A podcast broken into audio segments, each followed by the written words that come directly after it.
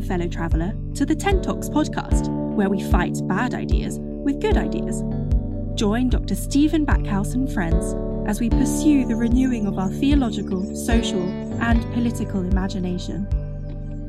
Welcome to Tent Talks with Stephen Backhouse. My name is Bradley Jersak. I'm a friend of the show, a friend of Stephen, and I'm also the Dean of Theology and Culture at St. Stephen's University in New Brunswick, Canada and I am a core faculty member of the Institute for Religion, Peace, and Justice.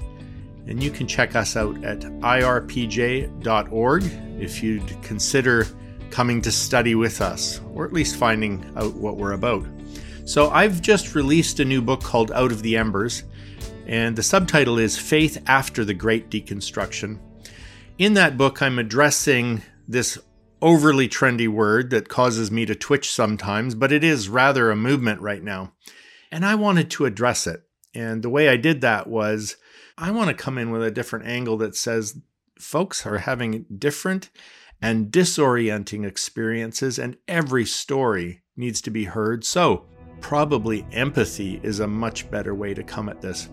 One part of my book includes what I call seven sleepers who are the great deconstructionists in history, and one of those is Kierkegaard. And of course, that led me to check in with Stephen because he's my Kierkegaard expert. And one thing that he's also helping me do is is let you know about the book through having a series of four interviews with significant people and in de- very different worlds, where I'm going to ask them a series of questions that relate to deconstruction.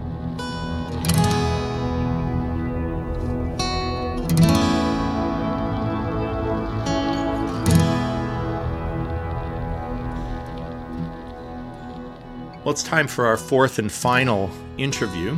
As you may remember, we talked with Brian Zahnd, who leads a big megachurch. We talked with David Hayward, the naked pastor, this the satirist, artist, and cartoonist.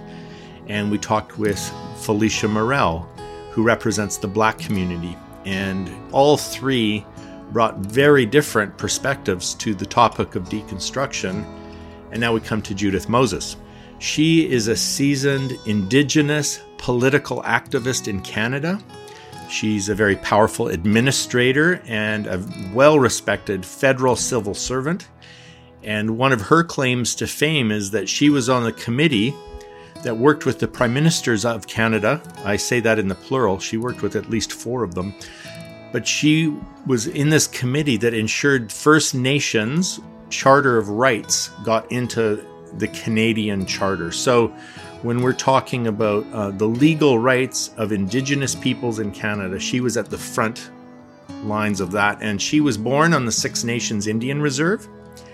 And her lifetime of service was recognized with the Queen's Diamond Jubilee Medal. And so I'm really proud to call her my friend. She's also a chair at St. Stephen's University, where I work. So I look to her as a voice of wisdom and, in a sense, a chancellor for, uh, and ambassador for our university. We could not be more pleased that she is deeply involved in our Indigenous Studies or Reconciliation Studies program as a wise woman and elder. So I think you're going to really find what she has to say profound because uh, she's still a Jesus follower. How can that be when someone has seen what she's seen in terms of things like the scandalous residential schools and the colonization of Canada.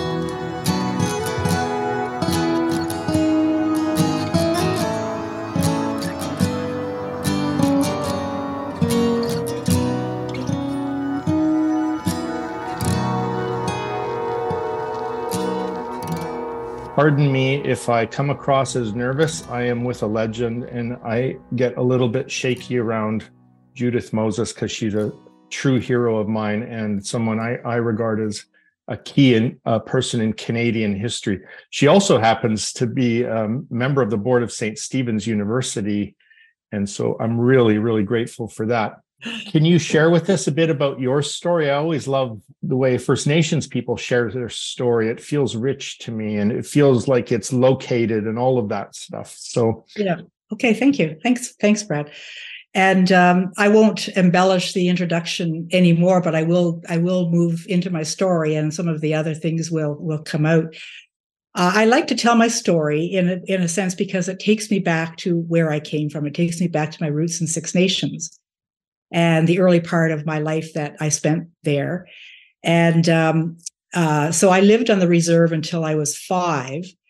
And we were, I was born an Anglican. I mean, the minute I was born, I was, I, I was an Anglican and have been steeped in that church uh, ever since.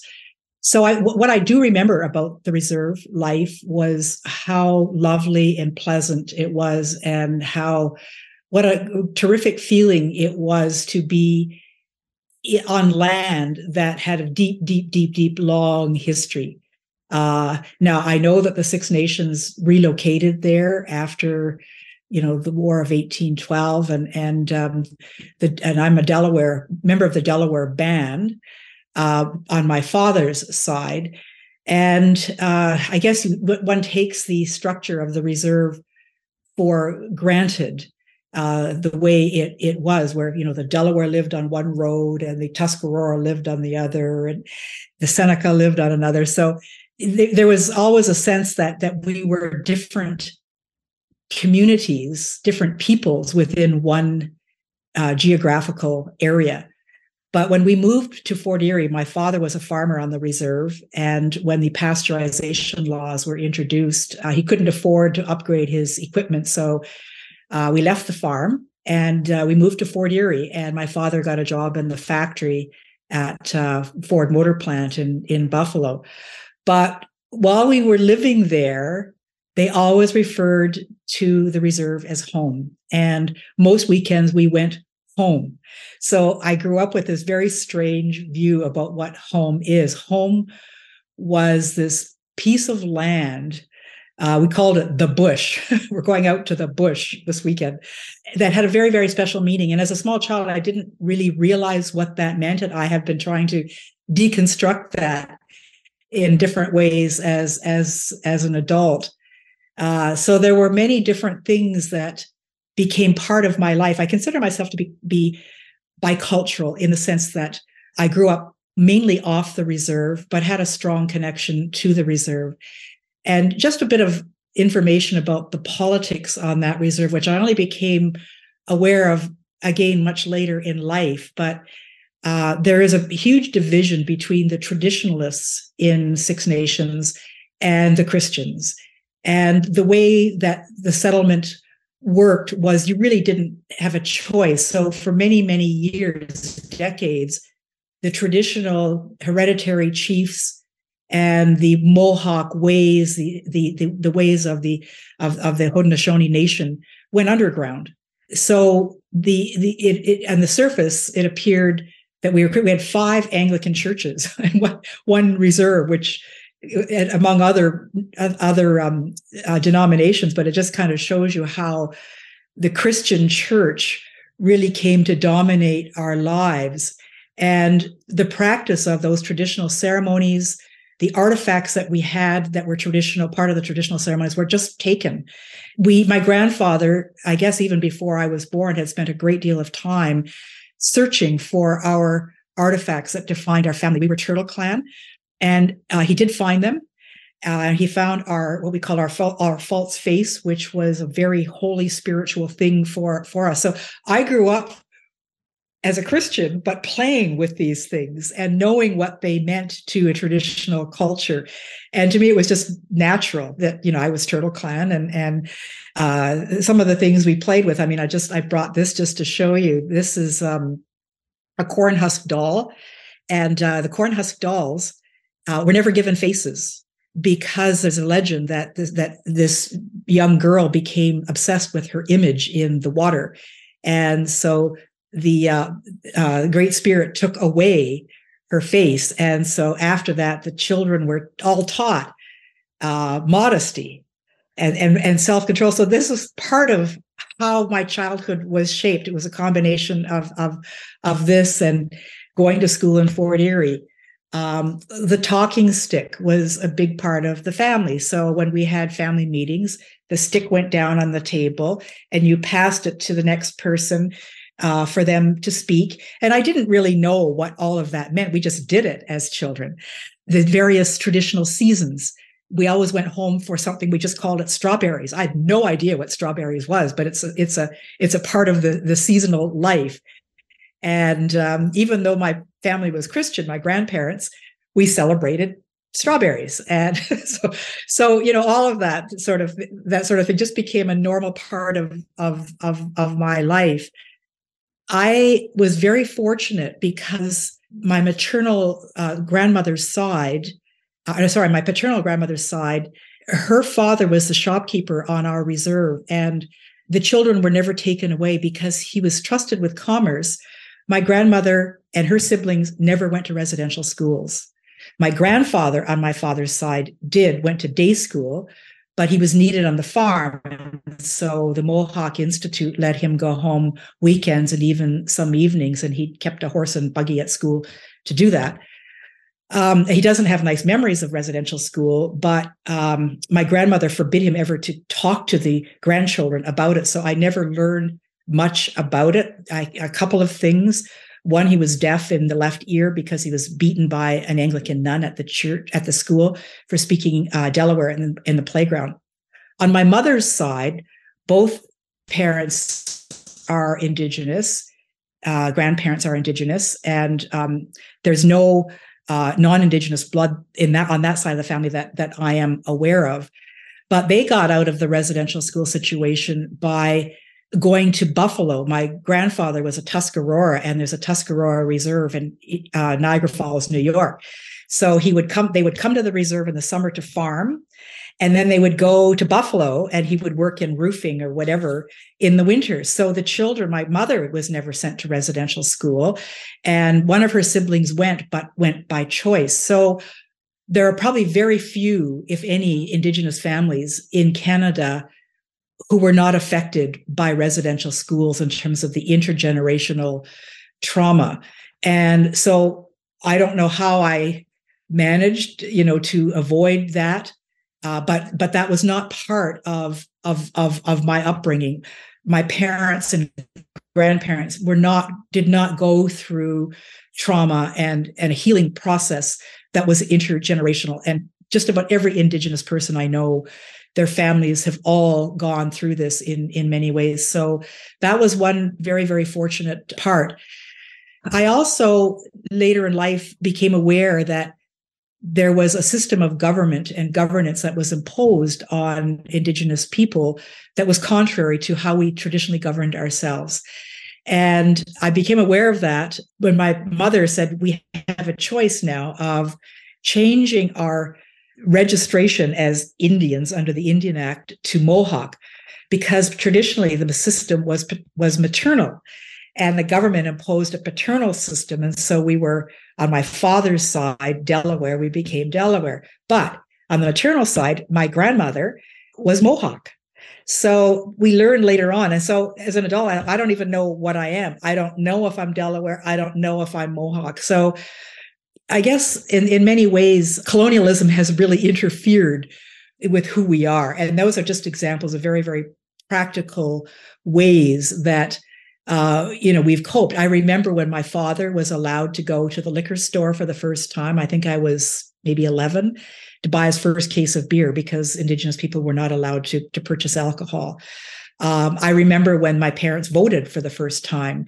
Uh, I went with my parents to vote. We were not allowed to vote before then. So those are all just things that in my childhood that I just kind of were there, took for granted, but only as an adult realized the injustice of it all, of the fact that uh, so many of our traditional ceremonies that even as Christians we might have practiced were forbidden and outlawed and so it's been a real process to try to go back and recover the little bits that that that I know. I know a few words in Delaware, I know a few words in Mohawk, but my parents and grandparents never spoke the language at home. So not not it was taboo, but it was also I think they wanted the best for their children and recognized that getting along in a white world was the way to go. Uh, so that's that's basically how how how we were raised. But let me just stop there because that's that's kind of the early the early childhood part that I that I do remember. Just make one other thing that I should I should mention that I do remember is believing from a very, very young age that God was white, that he was a white man with a with with a big bushy white beard and white hair, because that was a minister on our church. And many young children confuse the minister with with God. And so for me, I always thought of God as not looking like us, like like the people, the brown people on on on my reserve. But again, you don't question that as a child. You know, that's just how it is and you grow up with that. So it wasn't until much later again that I realized that there is a westernized God who is white. And and we are in the whole process of decolonization and uh, it, not just for indigenous people but many other people who are affected by by colonization as well uh, asians and and uh, uh black black anglicans who are realize well you know the white god has been imposed on us and, and and god is what we think god is in that sense. So let me just let me just stop there brad. Yeah wow. That raises so many important issues. I'll try to distill them first of all to to one question. And it's my observation then that that f- folks like you who've who've straddled those cultures who've experienced colonization working through decolonization but also you know straddling uh, uh, indigenous spirituality and then the christian experience.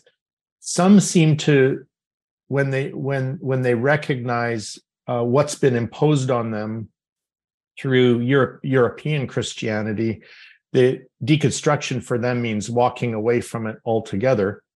And then i meet other first nations people where somehow they keep the faith and they identify more with you know jesus of nazareth. And i'm wondering what your experience of that is personally in terms of faith. Have you had to expunge mm-hmm. faith or were you able to hold on to some and how have you integrated that? Yeah.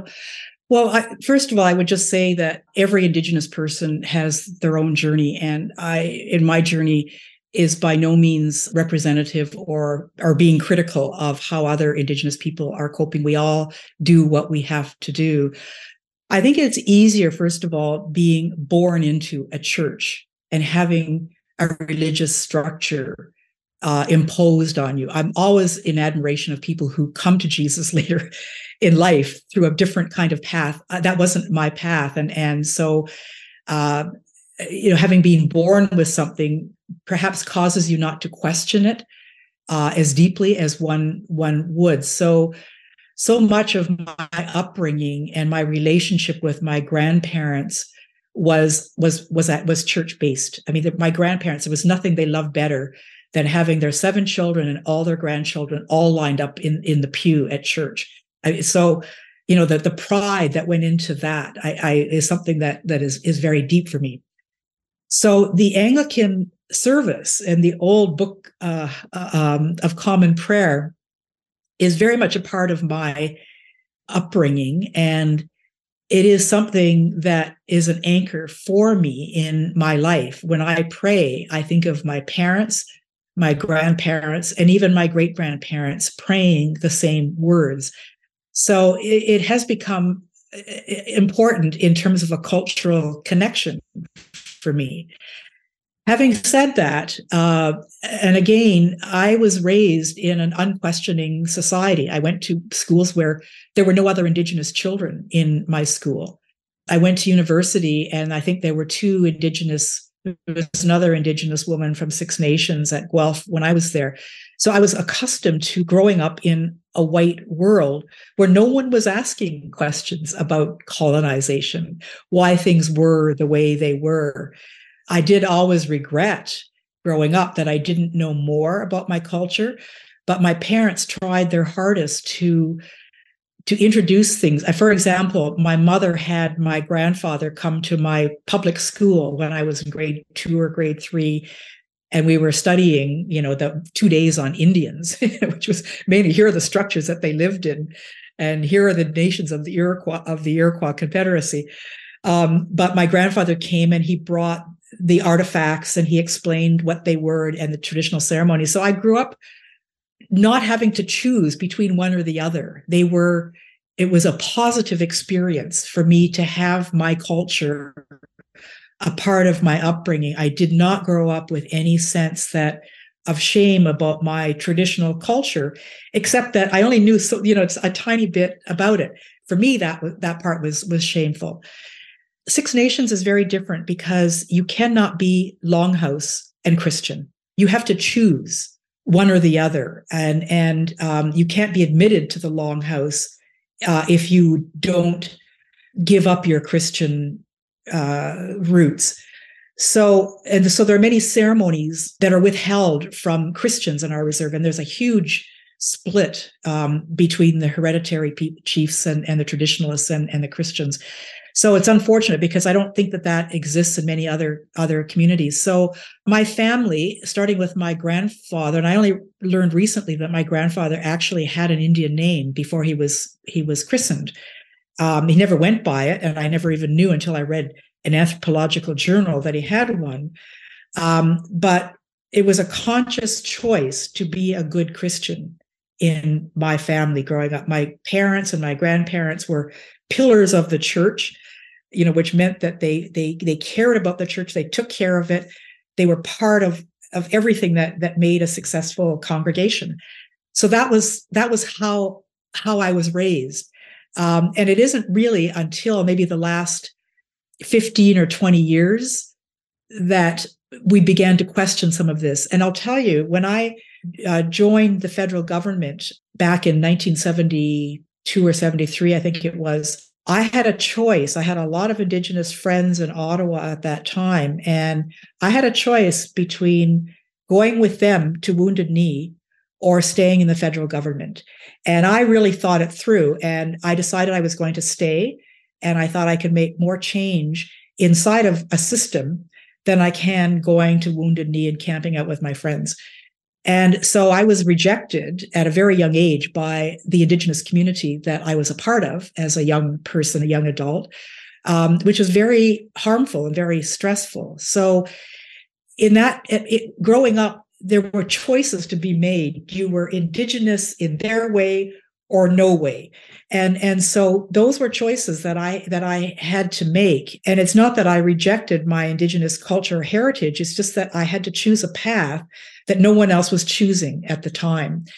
And um, so there were very few role models. I had a cousin russ moses who worked as executive assistant to jean chrétien when he was minister of indian and northern affairs. And there was another person, um, Gilbert Monture, who was a PhD scientist who was an assistant deputy minister at Energy Mines and Resources. But by and large, there weren't models. I was the 50th graduate of university in the history of the country when I graduated. So for me, it was a, a pretty much an unquestioning thing until the, the political movement started in Canada with the creation of the National Indian Brotherhood and the criticism of the, the, the white paper of 1967. So there was an awareness, a political awareness that began to, to, to grow. So my questioning began with the political awareness side of things, not with the religious side of things. And it's grown over the years. I mean, the, the sense of injustice that I blindly looked past in younger days, I cannot look past anymore and that was a growth it was a growing experience because i i was like most non-indigenous canadians in terms of not recognizing the injustice and not internalizing a, fact of our history that we just did not discuss at, at that time. And many indigenous people still don't don't want to go back. They just want to be where they are today. But i really believe that we can't go forward until we recover as much as we can about our past. So so back to your to your to your question uh, i mean i can either accept the anglican house as it is right now it's you know a house with 10 rooms and a front door and a back door. Or i can say well this house needs renovation. Or i can say this house needs serious renovation maybe demolition and an addition put onto it. So you know those are kind of the the, the choices um, of of of what has to happen. Where i come down on that i guess is maybe more in the middle because i really don't think that tearing down an institution and rebuilding it can be done in my lifetime i'm trying to do what i can do um, that's not to say that there isn't need for profound change But I think I prefer to make the change as I did in joining government from within rather than leave and let somebody else make make the change. So that's kind of a personal commitment that I made to myself and to my my my mother. My father was less less interested in reforming the church. He was much more interested in the collection plate and cutting the grass. My mother was much more of an activist. And, you know, whenever I do Indigenous things, I always wear something that that that she made because it, it gives me strength. Does that does that lead to to great turmoil and incompatibility? Absolutely.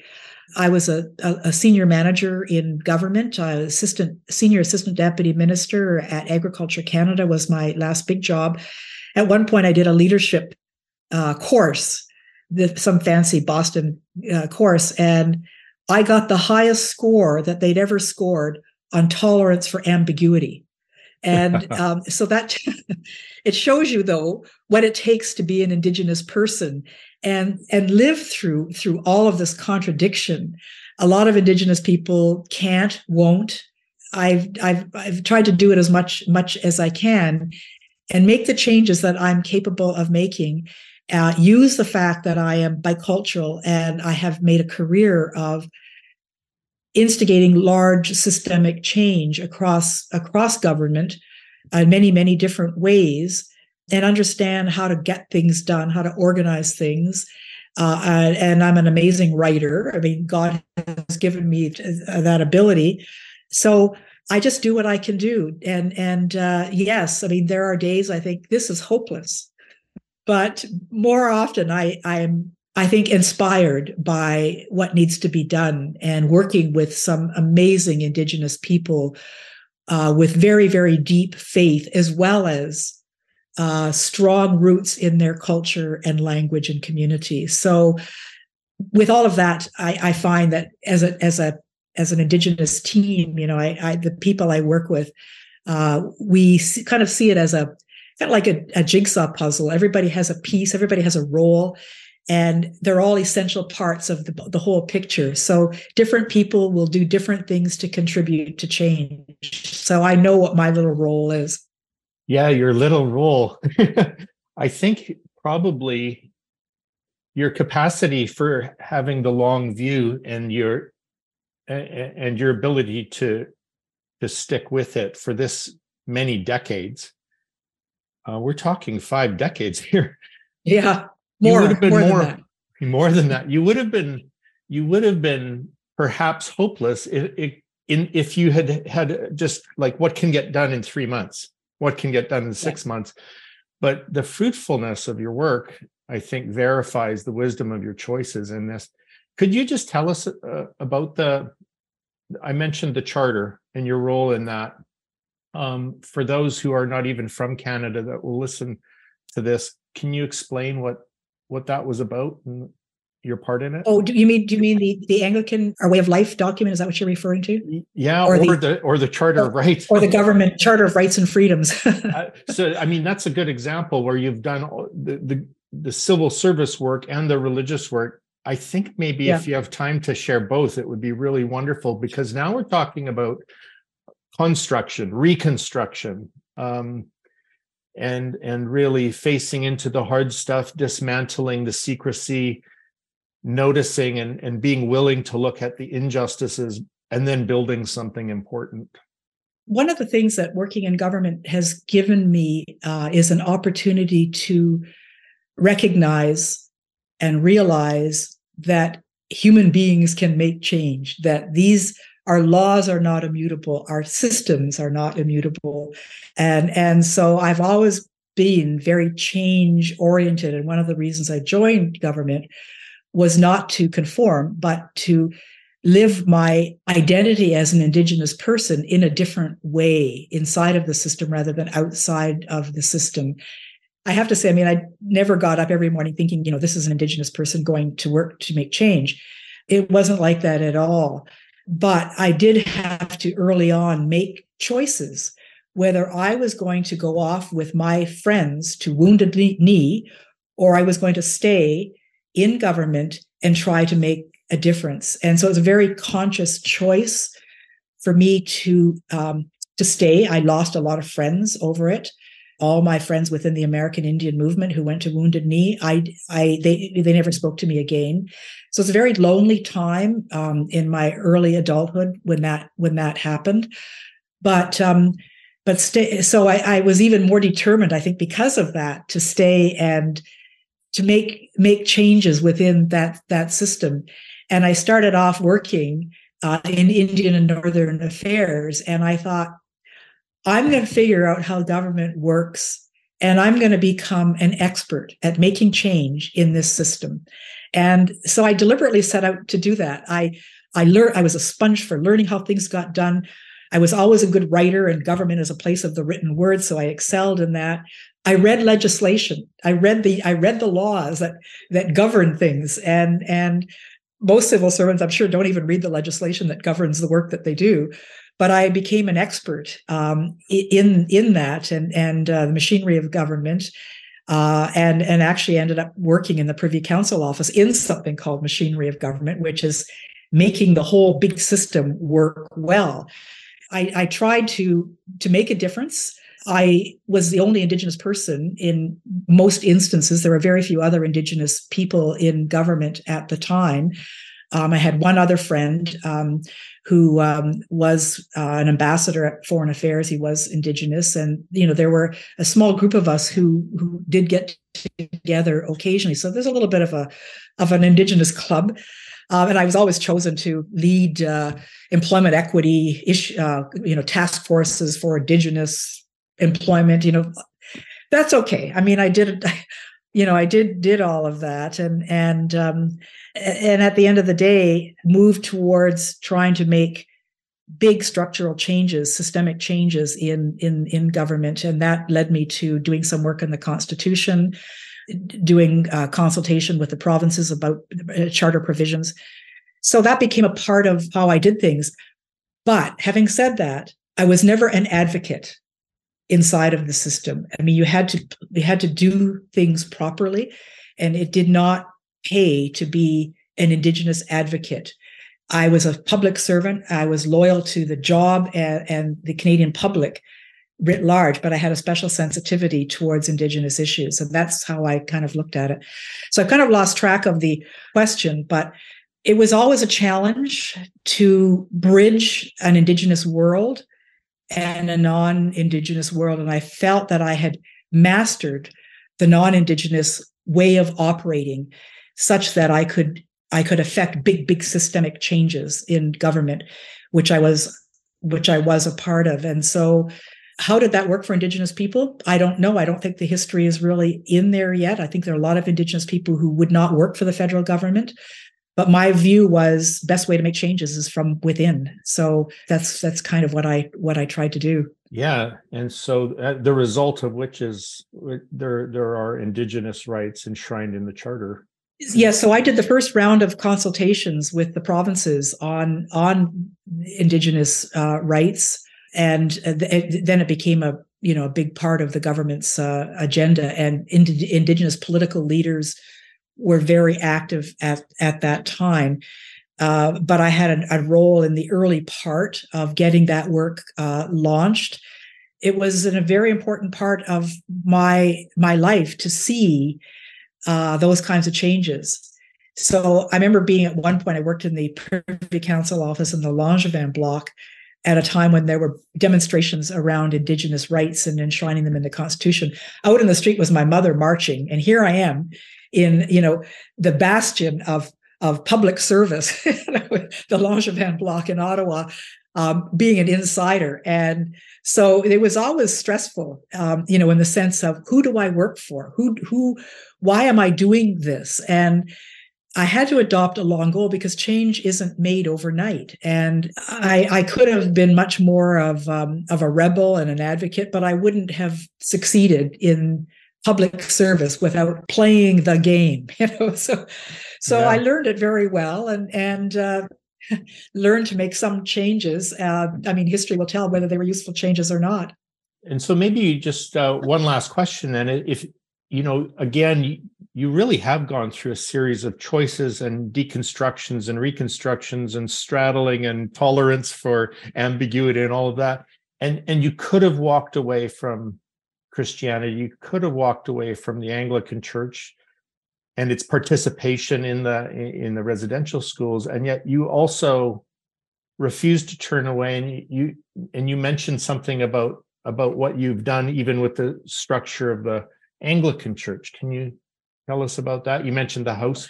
Yes, and and I I mean I um I recognize that um, I was investing a lot of my uh, energy and self worth in being a good public servant, uh, and what that meant was making change from within. And I guess it's become a bit of a mantra of mine in life is to to do it that way, uh, to be to make the change from the inside rather than the outside. And so, it, it, it is perhaps maybe not as personally rewarding doing it on the inside because you're you're you're playing a lot, lot of games you're you're you're having to conform to you know how cabinet documents get written and and get put before cabinet ministers to to to master that side of of of government is to make fundamental change and so that was something that i felt that i that i had invested in and I think that uh, when I, as I look back, I think there are many things that I had accomplished. Did I do everything I wanted to do? Absolutely not. And my work in the church, which was always active, became even more active uh, as I as I aged, and especially after I left left government when I didn't have all these conflicts of of interest to to deal with. I mean, making change has is is is um it's a long process, and you have to see the end the end goal and I've personally decided that I my my skill is at making systemic change happen rather than doing it in other other kinds of ways. So, I mean, at, at one time, uh, you know, there were many Indigenous people who would have accused me and did accuse me of being a sellout. You're part of the system. I think today, gratefully, there is a lot more acknowledgement that as Indigenous people, we're a big community uh, we're not status and non-status and Métis and and urban and rural. We are a large people, and over the years, government had divided us a lot along those lines. And so today, there's a lot more tolerance for different people, Indigenous people who play different roles in making change. Um, but I was rejected by many indigenous communities for a long time. I worked for the Minister of Indian and Northern Affairs, and you either loved me or you hated me. And there were a lot of indigenous people who just saw the Minister of Indian and Northern Affairs as the enemy. And so I, have I've had to I've had to make tough choices about about being a part of of a, of a, of a system that many people saw as as oppressive, and it is. It still is. We're not there yet. Um, but the church uh, uh, is not separate from those kinds of forces. We still have a conservatism. We still have a lectionary that is fairly rigid, and and so there are still there's still a lot of work uh, to be done in the church as as an institution.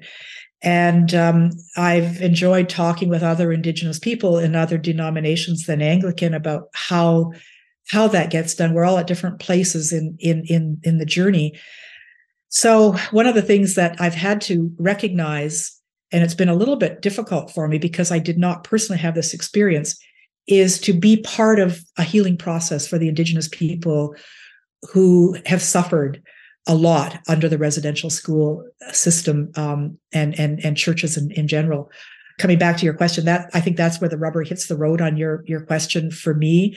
Yeah. um, where where am i in that dilemma? And i think where i've come out in that dilemma is is really to try to affect the structural and the systemic changes that are are are, are needed and that that includes um, the anglican church opening up and becoming more indigenous it means practicing it means um, embracing indigenous spirituality, not rejecting it as pagan.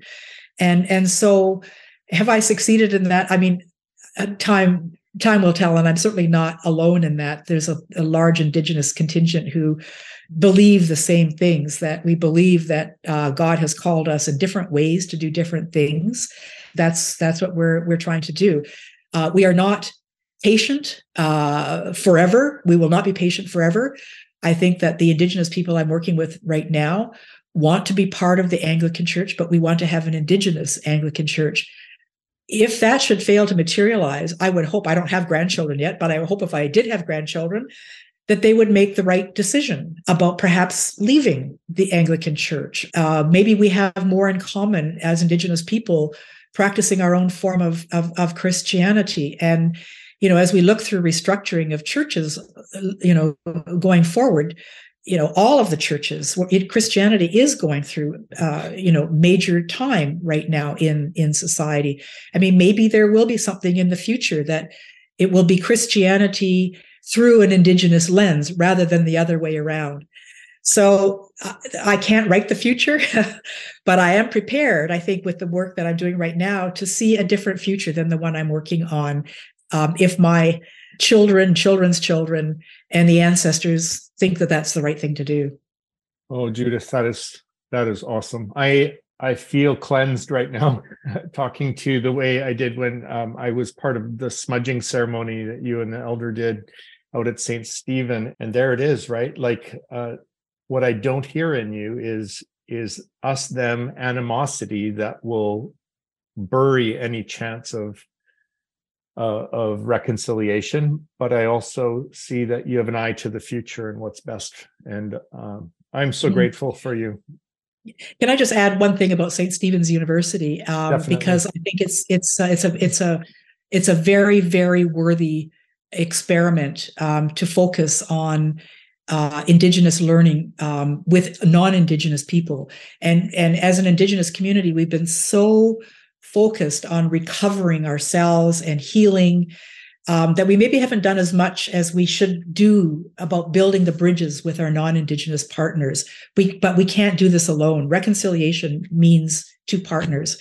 And so st stephen's university has gratefully um, seen the need to produce uh, uh, graduates who are sensitive to, attuned to Indigenous ways, Indigenous cultures, and are prepared to be good partners and relatives of, of Indigenous people going forward because we need to work together on this. And so I think uh, it's a small university, but I think it's on the forefront of recognizing that Indigenous studies aren't just for Indigenous people, um, that we have a job to do in society. And the job is to make sure that we have uh, learned uh, non Indigenous partners to walk with us.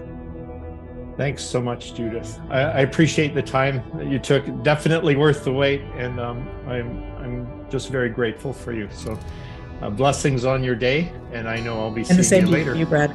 Thank you. Yeah, and thank you for all that you do. Take care. Bye bye.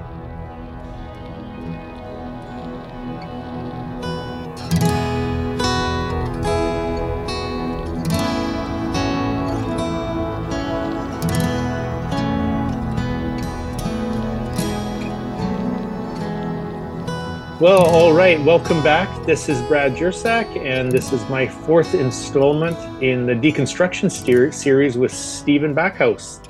Ah, oh, thanks, Brad, for doing this series. I love that you talk to all these interesting people, and thanks for inviting me into this part of the show as well.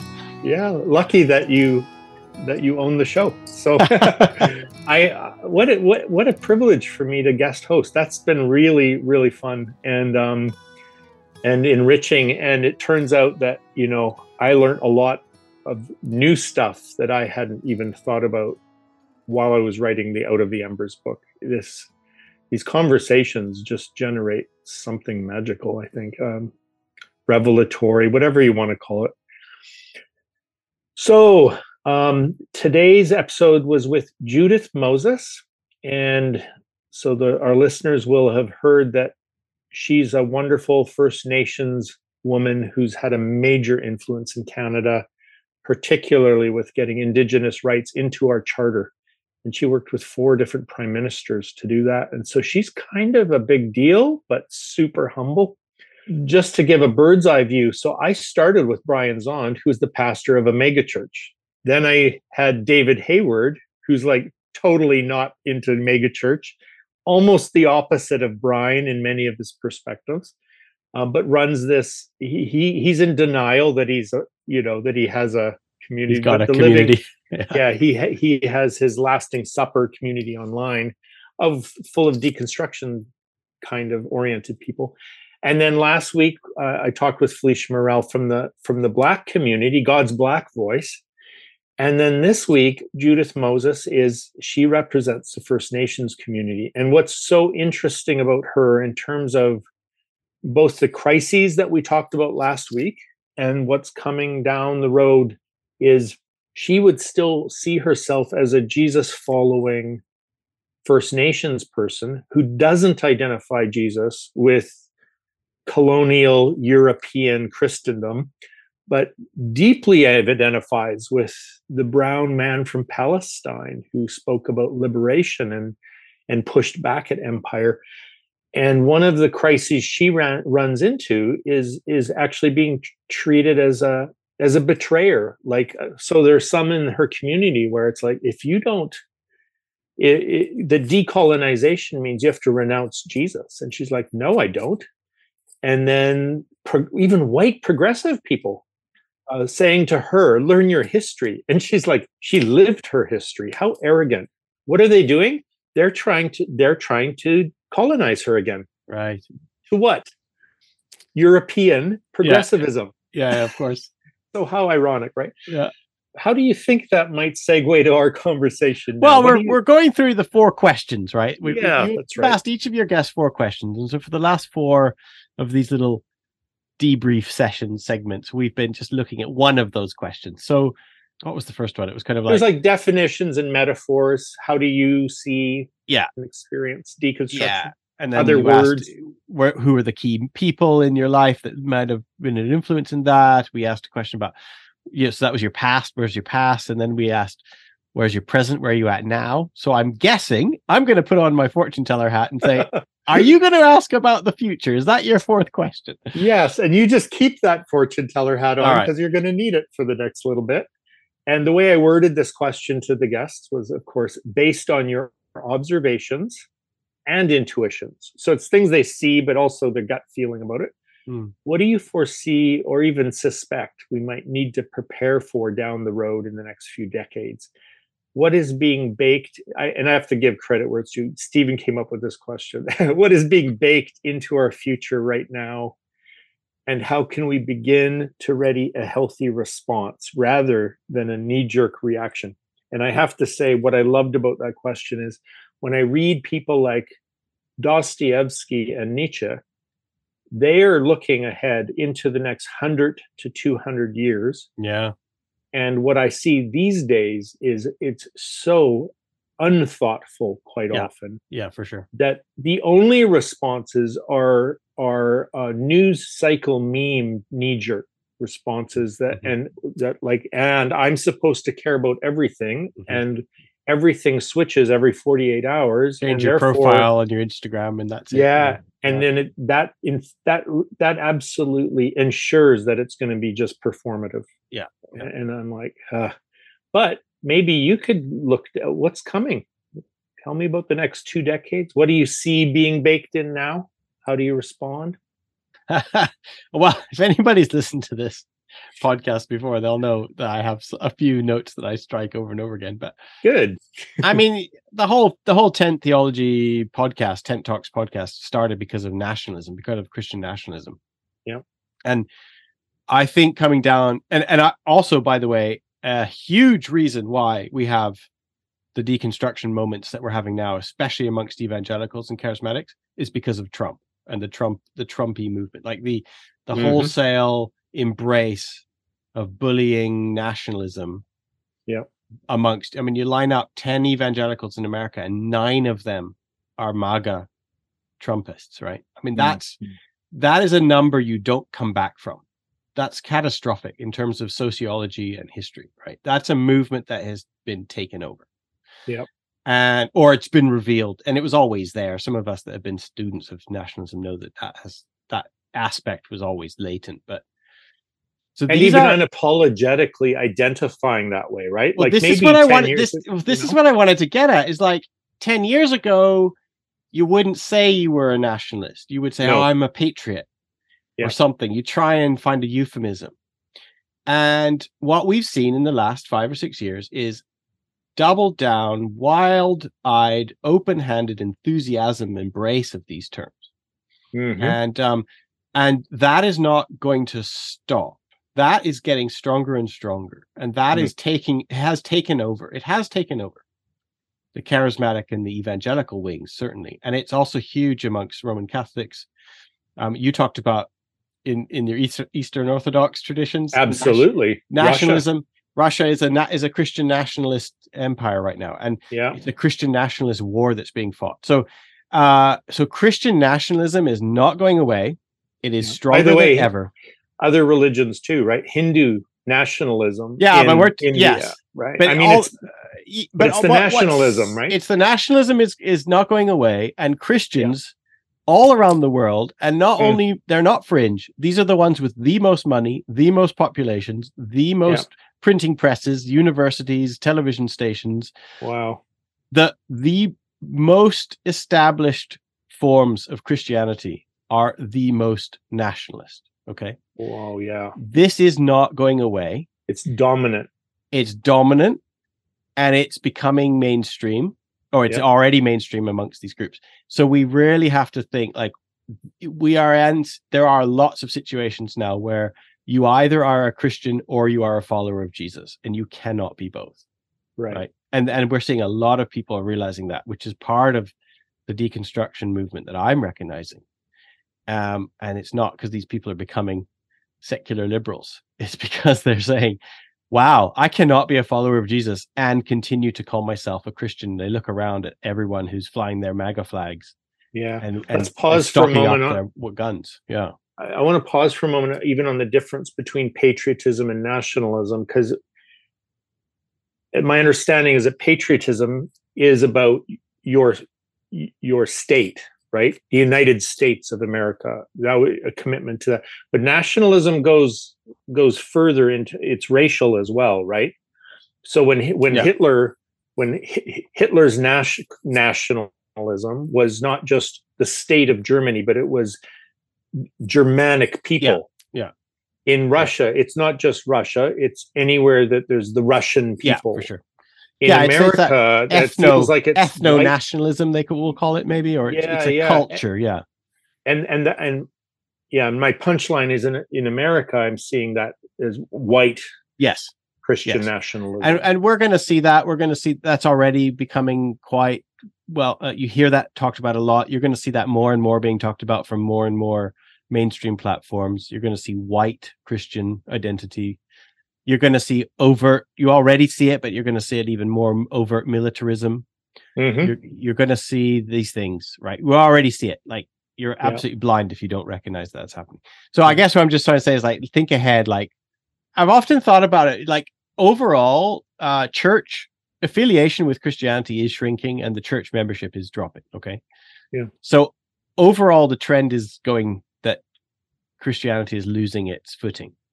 Yeah. however think about a ship when a ship sinks Yeah. and and it, and it and it there's always like one end of it that is the last to go down right Yeah. guess who guess who congregates at that end of the ship guess what congregates at that end of the ship before it sinks I don't know. Do tell. the rats Oh dear. so if you were a rat and your ship was sinking and you looked around you're like wow we must be doing something right there's so many rats around right now it's the favor of God. our our our population look at it i found this little spot and now there's 1300 rats around me we must be doing something right wow. Wow. but they're just congregating around a sinking ship Yeah. and i think that's also coming and i think and as the ship gets more and more sinking as christianity loses and more and more of its cultural power that it should have never had in the first place but has had those fearful angry voices will get even more energized hmm. more and more people will flock to their churches but they represent less and less of an overall population And they'll see it as a purified remnant, in fact, Yes, which yes. is I mean, these- dangerous. these Yeah. angry fearful paranoid nationalisms are not going away Yeah. and i'm thinking about that Yeah. and w- what are we going to do about that Wow. yeah Let me run two points about that by you to, for your response. Um, So one of them I just saw a Pew poll recently, and and it it was people who identify as evangelical. So when you and I say evangelical, we're imagining a particular kind of church service with people in it. And in America, it was now up to 42% do not who say I'm an evangelical attend church less than once a year. So that means it's now a primarily what a political yeah it is yeah. No no they they they there's been a bump in people identifying as evangelical because they are trumpists. Yeah. Even though they're not going to church. That's interesting yeah, yeah. right? Because so, evangelical now means that type of it means mega american white yeah. culture warrior yeah. Yeah the other thing and this this took me aback a little bit. So lisa sharon harper is is one of I the know. yeah friend know, of the show. She's been on tent many times. My goodness times, yeah. what a woman. Yeah. So my first encounter with her she challenged us at a conference in in florida with um was it or new orleans? I i zoomed in so i don't remember. New orleans called um i think it was sort of inevitable conversations or mm-hmm. what was it called? And she said this for those who are leaving the church because of white Christian nationalism, who are leaving without investigating the black church and its faith. Yeah. Leaving without doing so is still an act of white national uh, what it, white supremacy is what she said. It's white. Okay. So she said it's white supremacy to leave the church over white supremacy without checking into the black. Oh, church. that's interesting. Yeah, I right. that was uh, like, ooh, touche, Lisa. Tell what's your experience of her? She seems like magnificent to me. Oh yeah, I love her. Yeah, no, I I, I love her book as well. Fortune. It's I really recommend it. What's it called? Sorry, Fortune. Fortune. Is, yeah, it's the story of one of her ancestors, and she sort of traces her family lineage and she, she, she, through the story through telling her family story she's telling the story of america. Yeah brilliant book yeah. Anything else forthcoming that you need to warn us about?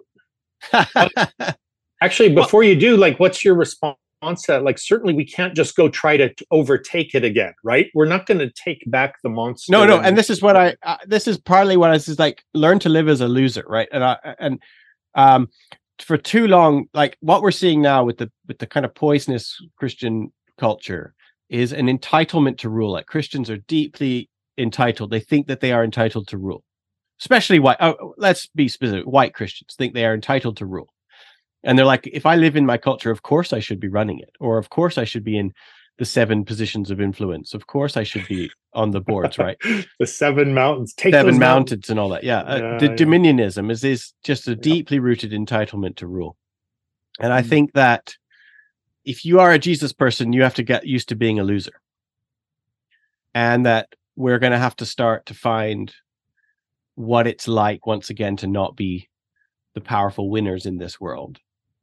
Um, so that's something but also there's joy in that and that's that's good like that's a good place to be actually. So even if it's painful or whatever. So i i, I do feel like that, that we're going to start to learn to live again uh free of the free of the the anchor of also having to run a culture. Um yeah Hallelujah. You know. and and then yeah, and there's lots more we could say about that. But uh, you know, we we have we have experienced Christendom. We've experienced times when everybody called themselves a Christian, and that they, they weren't.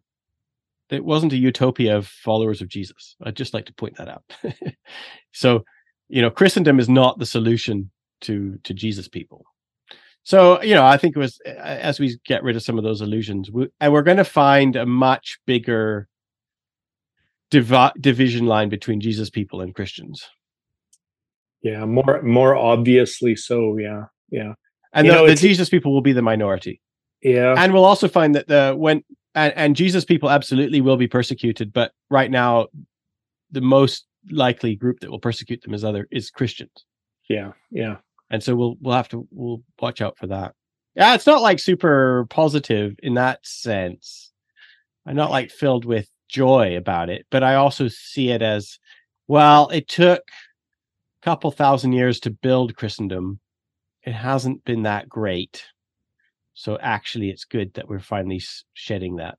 Yeah, it's even blessed to be the minority report because that is the tradition. Micah, Amos, Jesus. You know, the the, Back to the minority report, and and that that could be when you don't think you have to be on top anymore. Then that's not as dire of an outlook. It's like, uh, blessed are you when when men revile you, persecute you, say all kinds of things against you falsely for my sake. Rejoice and be exceedingly glad. For great is your reward in heaven. For so they treated the prophets who came before you. Like you're you're in a good movement. If you want a movement, there's a movement. The Minority Report, starring Tom Cruise. no, uh, starring Jesus and where, Kierkegaard. do, so where do you think the future is, Brad? Let's let's end on you. Let's end. Let's give you the final word. What do you think the the future is coming? What's coming down the pike? I would say on the negative end, it's exactly what you're describing. I'm seeing the very same thing for sure. Um, and then, and then, just if we could fill out the positive side of that, it would mean that we're going to be. It's going to. I think we're going to become able to have eyes to see the new forms in which the two or three or twelve gathered looks like in a Yes. way that transforms us for me personally, you know, I, I've alluded to the fact that I, I'm part of a 12 step community. And what I love about it is it, we don't do Christianity there. Some people are Christians and some are not, but all of them are people who are experience God as real to them in a way that is transformative. And then um, we can both share our convictions and offer generosity. So I'm allowed to say, my higher power is Jesus. And here's why. Because because I need a God with wounds in his hands, my wounds in his hands. And then the next guy says, Well, I'm an agnostic, but I know this whatever God is, he's in me and he's in you and he's here right now. And I'm a miracle because I haven't acted out for three years. And like that kind of a form, then where where they've they, they've actually molded their tr- 12 traditions around how to prevent it from becoming Christendom. It is really inspired. But what if there's hundreds of these different forms and we'll just begin to recognize them in a way we haven't because we've been so fixated on the brick and mortar church? Yes, that's good. That's Maybe even podcasts. you might start to find fellow travelers. you and I found each other, so that's something. I know, right? No, it's. I have to say, it's. I've I've had even better and more meaningful friendships uh, in the last five years than far from far from leaving behind all fellowship. I've actually finding I've got better friendships in terms of faith and a Christ-like life from from other people. Could you could could we maybe close off with you giving our the listeners a hint of how to find that if they haven't? What's the first step in finding the, the those you found? Well, it is quite. It's so much easier these days to find voices. I mean, yes, there's echo chambers. So yes, obviously that's. The, but there's also people who are like who who who are all on the similar journey, and they've they've typed in the same keywords into the same search bar that you did, and they found Okay. these groups, and so it is possible. You know, if you've enjoyed some of the voices on the the tent podcast, for example, like seek them out. You know that Yeah. the same people that like Brian Zahnd are going to be the same people that you might like, you know, and it's it's easier than ever these days to find. If you like Lisa Sharon Harper, she's got she does weekly, you know, Instagram live stuff. Like it's very easy actually to find these people now and to be plugged into them, and um, and then you find people that they like and stuff. And uh, and I've watched it in the last five years or so since starting this podcast, or I haven't started the podcast five years. It's been going for three years, two and a half years. But I've I've watched like communities grow and friendships develop through that they've met through this podcast. Some even in person, hey? Some in person and some online. And I and I because I'm also on Instagram and I can see or whatever, and I can see that, oh, how do they know each other? Oh yeah, look at that. They found each other through this podcast. That's you know? really good. and so it just happens and it's sort of organic but it's definitely happening so that would i would just leave that i would say you know there's there's stuff i mean we we do it here on the podcast we have the patreon supporters Yep. are part of a fellow traveler group and we meet once a month we always meet and we we meet up online and there's always a half a dozen of us and we sort of chat together and have some special guests come and talk to us and stuff and you know it's happening it's happens So. Yes. Despair not, everyone. The future actually has some bright spots. Yeah. yeah. Well, Well, we'll thank have you over to again for England. having me. Yeah, I mean, why don't we do a live? We'll have to do some sort of Brad Jersak live event. So either you come to England or I come to BC, and we'll we'll figure out a way to do that. You know. Wouldn't that be lovely? Yeah. Oh man. Well, thanks, brother. Thanks for doing this series with us. Uh, it's been really an honor to have you as a guest host on the tents. So we'll see you soon. My pleasure. Thanks. Okay, bye. Thank you for listening. Thanks to David Backhouse for the theme tune, and to Chris Marchand for editing and all the other music. This show only exists because of support from listeners like you. If you have found something we made to be useful, please consider becoming a patron at the Tent Talks Patreon page, or leave a good review on whichever podcast platform you use to listen. This really helps. For more information, visit www.tenttheology.com.